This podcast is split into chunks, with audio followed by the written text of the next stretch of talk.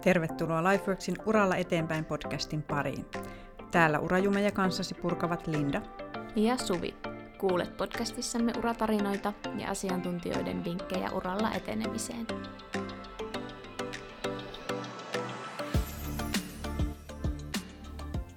Tervehdys kuulijat! Tällä kertaa me ollaan saatu vieraaksi ihana ja innostava kollega. Hän on MPS Prewisein luova johtaja ja, ja tota, hänellä on tosi mielenkiintoinen uratarina. Ja vieraana meillä tänään on siis Eevi Kuokkanen. Tervetuloa.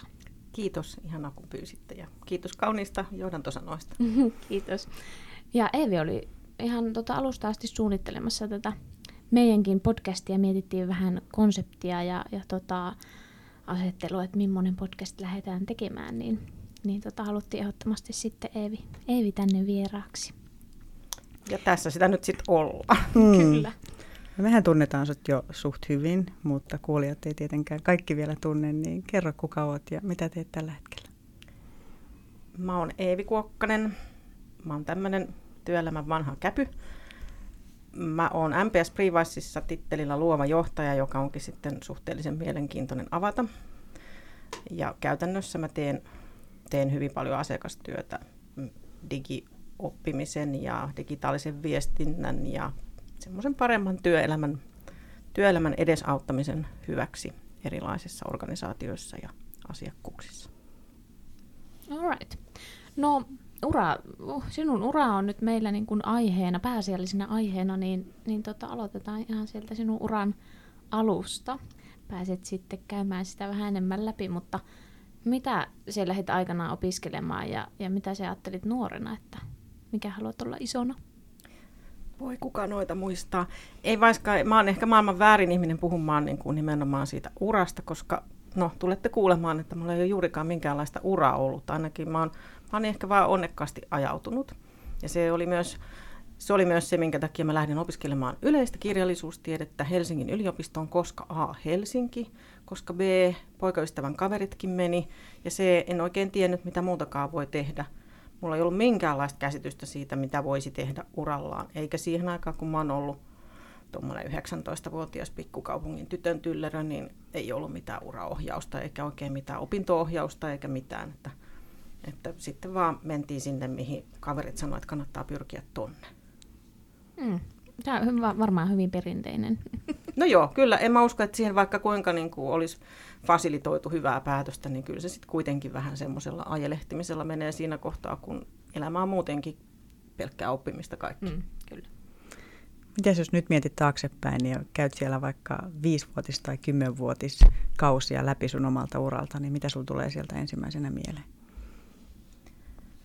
No ensinnäkin se, että se on vähän lyhyt aika. No, mulla on siis, siis semmoisia urapätkiä, että mä opiskelin tosi pitkään ja tein kaikenlaisia hommia, mutta, mutta sitten mä ajauduin ö, kirjastoon töihin, olin siellä 13 vuotta ja olin ihan hyvässä uraputkessa.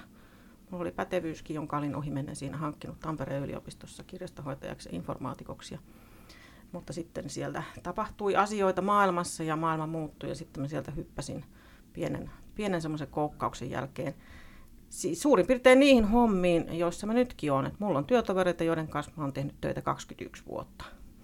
Ja kun puhutaan tämmöisestä digipuolen asiasta, niin se on ehkä itsestään selvää, että, että tässä voi niin kuin, nainen yrittää pysyä samana, mutta maailma muuttuu ympärillä ja tässä oppii koko ajan lisää ja paikalleen ei saa jäädä. Et ehkä se menee semmoisilla sykleillä siinä, että mulla on niitä kymmenen vuoden settejä, missä mä oon tehnyt jotakin niin kuin määrätietoisesti tai vähemmän määrätietoisesti – jotakin asiaa sitten mulla on pitänyt vaihtaa. Mä olin siinä joku 36, kun vaihdoin alaa, alle 40 kuitenkin. Ja nyt sitten tässä on ollut ehkä muita semmoisia käännekohtia, jotka on selvästi niin kuin reivannut sitä mun tekemistä. Ja se on enemmän ollut sitä, että se toimintaympäristö ympäristö on muuttunut ja sitten mä oon vaan aina niin kuin mennyt pää edellä pataan, että ruvetaanpas tekemään tämmöistä. Hmm. Eli ensin olit 13 vuotta kirjasto, kirjastossa ja, ja tota, sitten tapahtui maailmassa jotain ja jouduit vaihtamaan alaa. Jouduit vai pääsit? Pääsin, pääsin ehdottomasti. Joo, no sitä ennenkin mä olin niin kuin tehnyt kaikenlaisia hommia, niin kuin siihen aikaan tehtiin ja tehdään vieläkin, että olin kaikkia tutkimusapulaisesta bingoemäntään niin kuin hanttihommissa, koska mä en juurikaan ottanut lainaa. Ja siksikin opinnot venyivät niin pitkiksi, ettei sitä kehtaa nykyään enää ääneen sanoa. Se oli silloin mahdollista, mutta kymmenen vuotta opiskelin ensimmäistä tutkintoa.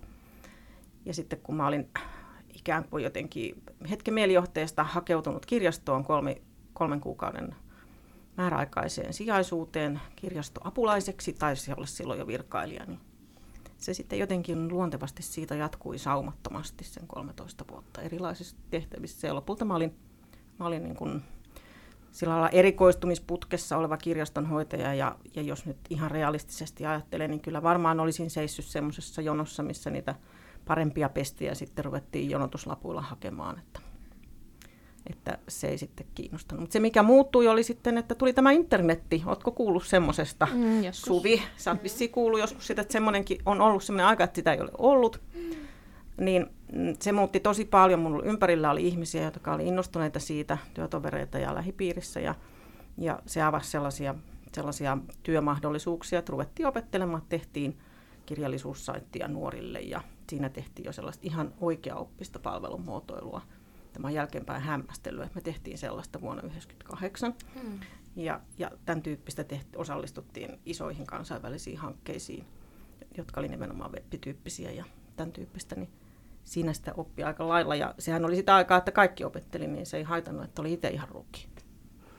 Mun täytyy paljastaa, että mä siis rakastan kirjastoja ja aina kun mä oon stressaantunut tai lapset on kipeänä tai joku semmoinen ihan hirveä härdelle, niin mä haaveilin siitä, että voisiko mä olla kirjastohoitaja, koska se tuntuu jotenkin ihanan stressittömältä ammatilta. Mutta nyt sä voit kertoa, että onko se sitä.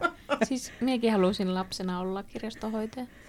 Joo, se on hassua, että mä oon lapsena käytännössä asunut kirjastossa, mutta en mä koskaan ajatellut, että mä olisin kirjastossa töissä. Mä oon kyllä siinä lapsuuden kirjastossa ollut kesäharjoittelijana yhden kesän ja sitä kautta mä pääsin Helsingin kaupungin kirjastoonkin, joka tässä kohtaa täytyy mainita oli silloin jo ihan valtava edelläkävijä nimenomaan digitalisaatiossa ja kaikenlaisessa semmoisessa toiminnan uudistamisessa.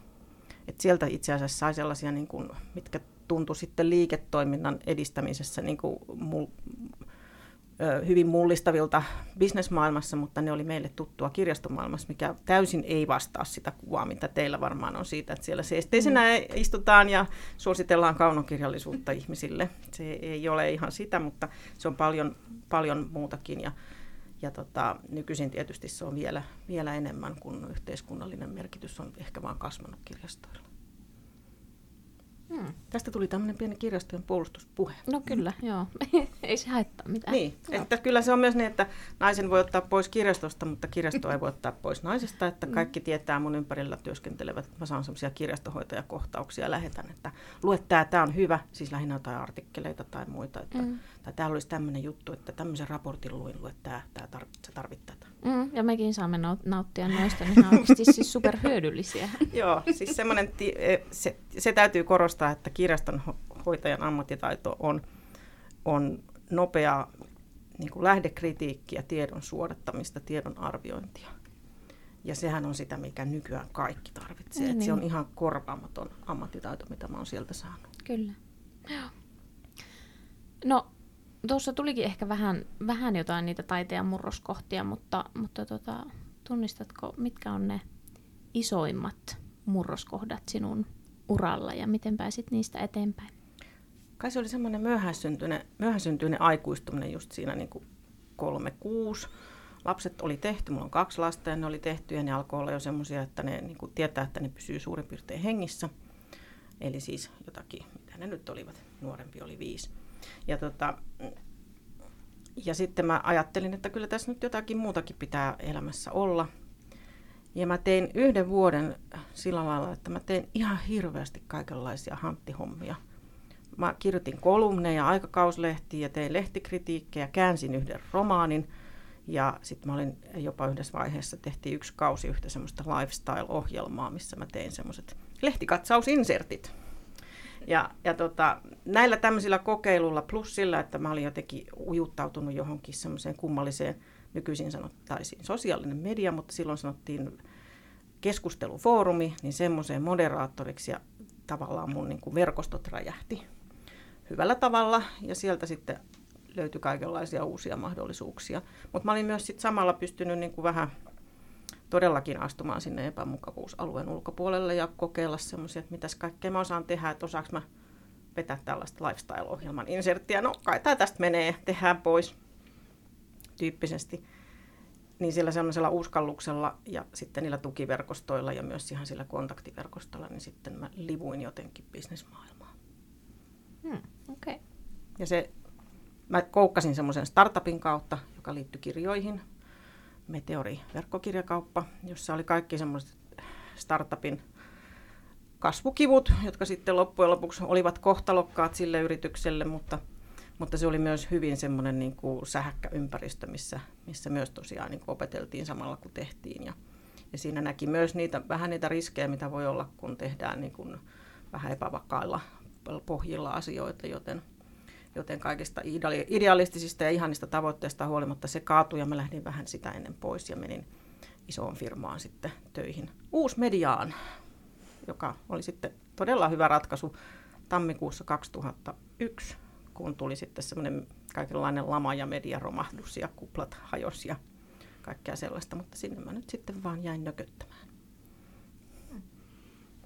Ja jonkun aikaa ehdit nököttää ennen kuin sitten sut on viety tänne bisnesmaailman luovaksi johtajaksi, niin mitä tämä luovuus ja luovan johtajan työ sulle tällä hetkellä tarkoittaa? Mulla on valitettavasti sellainen paha suomalaisnaisen tapa, ehkä se on kaikkien, mutta varsinkin suomalaiset naiset on taipuvaisia siihen, että mä dissaan itseäni, joten sitten kun asiakkaat kysyvät, mitä luova johtaja tekee, sitten mä sanon, no se tarkoittaa sitä, että en luo enkä johda. Ehkä se on enemmän sitä, että siis mulla ei ole alaisia, mä oon ollut esimiesasemassa ja johtoryhmissä ihan tarpeeksi, ja mulla ei tarvitse enää sitä sitä niin kuin kokea, koska mä oon sen kokemuksen saanut ja tiedän, että voin ilman sitäkin elää. Ja siihen löytyy aina yleensä halukkaita.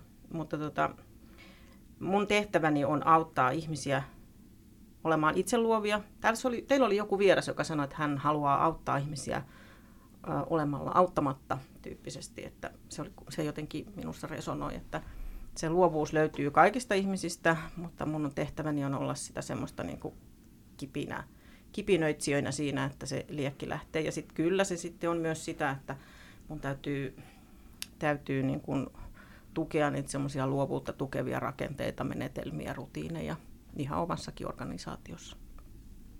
Joo, hyvin avattu. Tai ainakin itse ymmärsin. Niin. Joo, että ehkä se on, se on sitten varmasti myös semmoinen, että Titteleitähän nyt on monenlaisia ja sitten luovat johtajat usein on visuaalisia ihmisiä. Mä en todellakaan ole, vaan mä oon sieltä, tai olen mä vähän visuaalinenkin, mutta mä oon sieltä verbaalipuolelta, niin kuin taustakin antaa ymmärtää.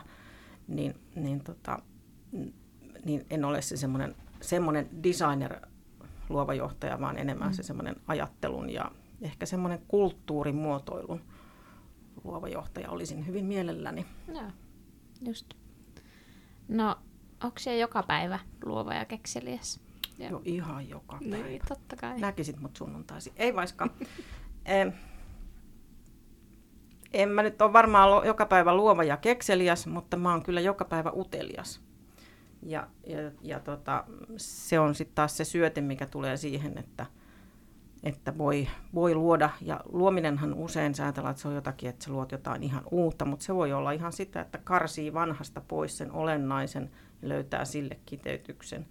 Tai että löytää ihmisten päästä ne sellaiset ajatukset, jotka yhdessä muodosteltuna muodostaa jotain uutta ja sen, sen tyyppistä, että sitä helposti ajattelee, että se on jotakin kukan kuvien piirtämistä ja joidenkin vallattoman hienojen kampanjaideoiden kreaamista, mutta se on kyllä usein sitä semmoista niin kuin sitä justiin sitä askel askeleelta menevää metodia kohti sitä tavoitetta. Mm. Koiko se koskaan paineita siitä luovuudesta vai onko se vain niin osa, osa sinun toimintatapaa ja että se, se että niin ajattelet, että apua nyt ei tule mitään uusia juttuja tai, tai ei uusia, mutta ei tule mitään juttuja, niin tota, tuleeko paineita? Tulee paineita silloin, jos joku sanoo, että voit sä heittää pari ranskalaista, että heitä ranskiksi ideoit tässä, että voitaisiko ideoida tässä puoli tuntia aikaa. Mm. Tyyppi Pet Hate esimerkkinä on tästä, että meidän pitäisi keksiä uudelle palvelulle nimi. Sulla on aina hyviä ideoita, keksi jotain nimiä. Ja sitten mä aloitan aina, että ei voi, koska pitää olla brändihierarkia, pitää olla tavoitemielikuva, pitää olla kohderyhmä, bla bla bla. Eli sitten tavallaan se semmoinen analyyttinen polku pitää tietää, että semmoista heittelyluovuutta ei oikein lähe. Mm. Mutta en mä koe semmoista painetta, että mun pitäisi olla kauhean, kauhean luova, niin kuin, no, tai totta kai koen painetta kaikenlaisista asioista, mutta se, se luovuus ei ole siinä ehkä se paine, että se on enemmän se semmoinen niin kuin, se oikeanmuotoinen tulostus, että vaikka se olisi niin kuin hähmäisenä päässä joku ajatus ja vaikka sitä saisi vähän paperillekin, mutta että sen saa semmoiseksi, että sen muut ymmärtää, niin se on se, se, on se ehkä mm. se vaikein puserus siinä. Joo. Sulla on jo, niin kuin itse sanoitkin, aika pitkä ura takana. Mm-hmm. Millaista uutta osaamista sä oot joutunut tai päässyt hankkimaan tuossa urasi aikana? No, kun mulla on se hyvin voimakas humanistinen tausta, humanistinen elämän asennekin ja sitten tavallaan siinä se virkamiesura mm, semmoisessa tiedollisessa ja kulttuurimaailmassa, niin kyllähän sitten semmoinen kaikki bisnesasia on pitänyt opetella. Ja, ja tota, sitten toisaalta, kun mä oon tehnyt yli 20 vuotta suht lyhyitä projekteja, mitä erilaisimpien organisaatioiden kanssa, niin sittenhän mä opin koko ajan niistä. Et mä, aiheet voi vaihdella niin kuin ihan mistä hyvänsä kitkarenkaiden eduista johonkin kansainvälisen firman ympäristöstrategiaan. Ja siinähän oppii valtavasti. Ja sitten toisaalta siinä ei kyllästy, koska ne projektit alkaa ja ne sitten ne päättyy, mutta se kyllä se kumuloituu se, se ymmärrys, että meillä on tapana sanoa, että me ymmärretään MPS Privaisissa ja MPSssä organisaatioiden lainalaisuuksia. Ja se on ehkä se kattokäsite, mikä siinä on, että miten, miten hommat toimii, kun on tietyn tyyppinen bisnes esimerkiksi, ja mitä, minkälaista toimintaympäristöä on ja noin. Niin se on se semmoinen niin kuin ihan semmoinen tosi maailman faktinen osaaminen ja ymmärrys, niin se on se isoin asia, mikä tässä koko ajan karttuu. Ihan hämmästyttävässäkin määrin sen huomaa sitten, kun menee vähän toisenlaisiin piireihin, että jaa, nämä joka kaikille itsestään selviä juttuja.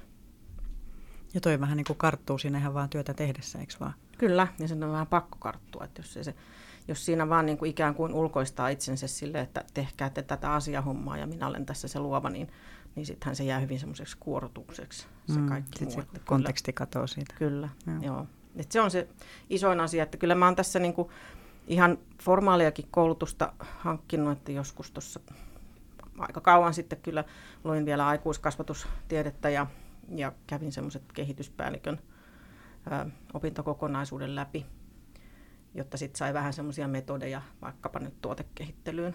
Mutta, mutta tota, enitenhän se on se, mitä mä opin asiakkaiden kanssa. Ja kun mä ajattelen, että me tehdään, tehdään hyvin, hyvin edistyksellisten firmojen, varsinkin HR kanssa paljon töitä, niin kyllä siltä puolelta siihen semmoiseen niin kuin kaikenlaiseen johtamiseen ja yrityskulttuuriin liittyvää asiaa on oppinut tosi paljon. Tässä vielä niin kuin ihan semmoinen pieni tiivistys, että, että tota, puhut erilaisista projekteista asiakkaiden kanssa, niin minkälaisia esimerkiksi ne on ja, ja mikä se teidän tuote on, millä te teette sitä? Joo, me tehdään siis digitaalisesti jaeltavia asioita tyypillisesti. Se on se semmoinen perinneasia, että ihan tämmöinen verkko-oppiminen, jota, jota sitten niin kuin aiheita on niin kuin vaikkapa klassikko perehdytys tai turvallisuusasiat tai compliance-asiat, jotka on mulle hyvin läheisiä. Yksi työkaveri sanoi mulle silloin, kun GDPR tuli, ja mä olin ihan innoissani siitä, kun tehtiin asiakkaille monta keikkaa, niin sanoi, että sun täytyy olla jotenkin hullu, kun sä oot kiinnostunut tietosuojasta. Mutta kyllä joku yksi juristi, meidän kumppani tituleerasi mua valejuristiksi, kun mä tiesin niin paljon. Se oli kauhean kaunista. Ähm, ja mitä sä kysyitkään? No niin, siis mitä me niin. tehdään. Ja, mutta sitten me tehdään myös niinku sen tyyppisiä asioita, jotka edesauttaa jonkun muutoksen läpiviemistä organisaatiossa muuten. Että siellä on digitaalisia välineitä keskustelemiseen ja me ollaan muotoutuneet. Tai vaikka ihan niinku joku konsepti, nyt esimerkiksi on työpöydän päällä semmoinen strategian ää, viestinnän ja jalkautuksen kokonaiskonsepti, että mikä siinä on se juttu, millä se viedään läpi tietylle hankalalle kohderyhmälle ja noin poispäin. Et siellä on vähän semmoista niin kuin markkinoinnillista osaamista pitää olla hyvinkin. Sitten pitää olla sitä pedagogista näkö, näkökulmaa ja, vie, ja viestinnällistä. Ja sitten sit toisaalta pitää olla sitä asian ymmärtämistä. Mm, laajasti eri osa-alueita. Kyllä. No, mitä osaamista, tässä on ehkä vähän jo tullutkin, mutta mitä osaamista sinä hyödynnät sieltä niin, kuin niin sanotulta aiemmalta uralta, sieltä kirjastotyöstä niin tällä hetkellä?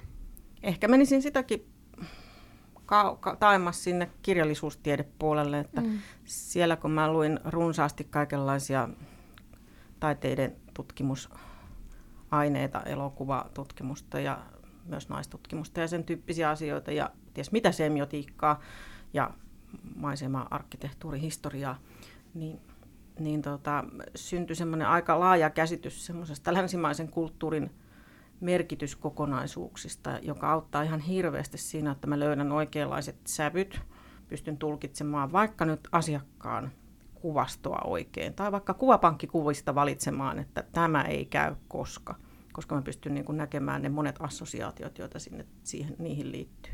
Ja semmoinen merkitysten syvällinen ymmärtäminen on kyllä aika iso juttu. Ja toinen on tosiaan toi, taas sitten se semmoinen tiedollinen, se niin kuin tiedon hankinnan ja tiedon suodattamisen, tiedon arvioinnin välineistö, mikä mulla on. Ja. Niin ne on kyllä ne merkittävimmät. Joo. Hmm.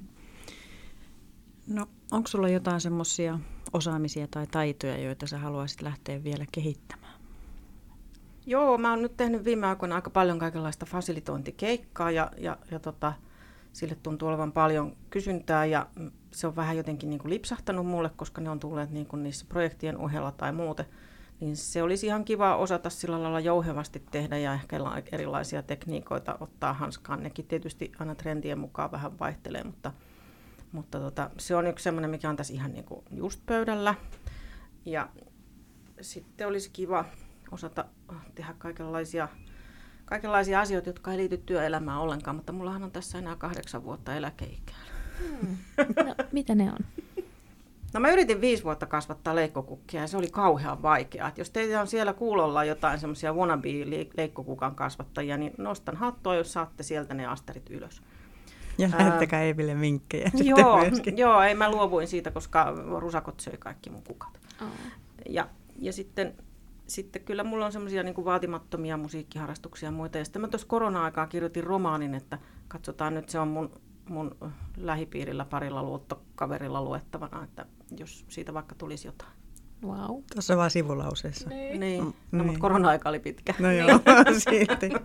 Kyllä. Mm. No, onko sulla jotain toteutumattomia uratavoitteita, mitä haluaisit saavuttaa tai saada vielä aikaan? mä oon hirveän huono unelmoimaan. Mä oon todella huono haaveilemaan, mä oon semmoinen syntymäpessimisti, niin mä en koskaan uskalla toivoa mitään, kun, kun esikuitenkaan onnistuisi. Ja mä oon tästä ihan tietoisesti yrittänyt pyrkiä pois. Lapsena mä olisin halunnut joko voittaa Euroviisut tai olla urkuri, ja mä luulen, että näistä kummastakaan, ei varsinkaan siitä jälkimmäisestä, siihen ei ole enää toivoa.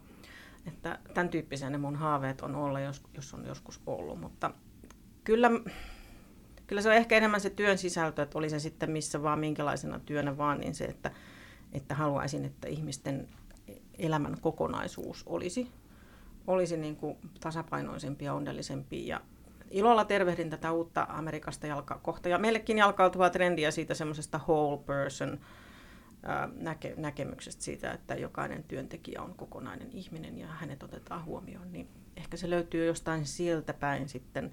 Ei se ole mikään uramuuvi, mutta, mutta sieltä päin se saattaa löytyä se mm. seuraava. Mutta en aio kuitenkaan ryhtyä coachiksi, koska minusta tuntuu, että ihan kaikki rupeaa coachiksi, niin minä en rupea. No niin, joo.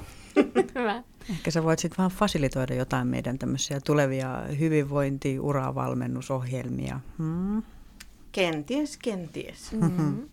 Mutta toi on, toi on tota, jännä yhtälö, että, että tuota se, että äh, ole unelmoija ja sitten monesti se just niin kuin, tai me ainakin yhdistän sen myös semmoisen niin lu, luovuuteen myös, että niin kuin, tai jotenkin ehkä mulla on kapea, kapea katsomus, mutta mä ajattelen, että semmoinen niin kuin, luovuus liittyy myös semmoiseen niin kuin isojen juttujen miettimiseen ja unelmoimiseen ja, ja tämmöiseen.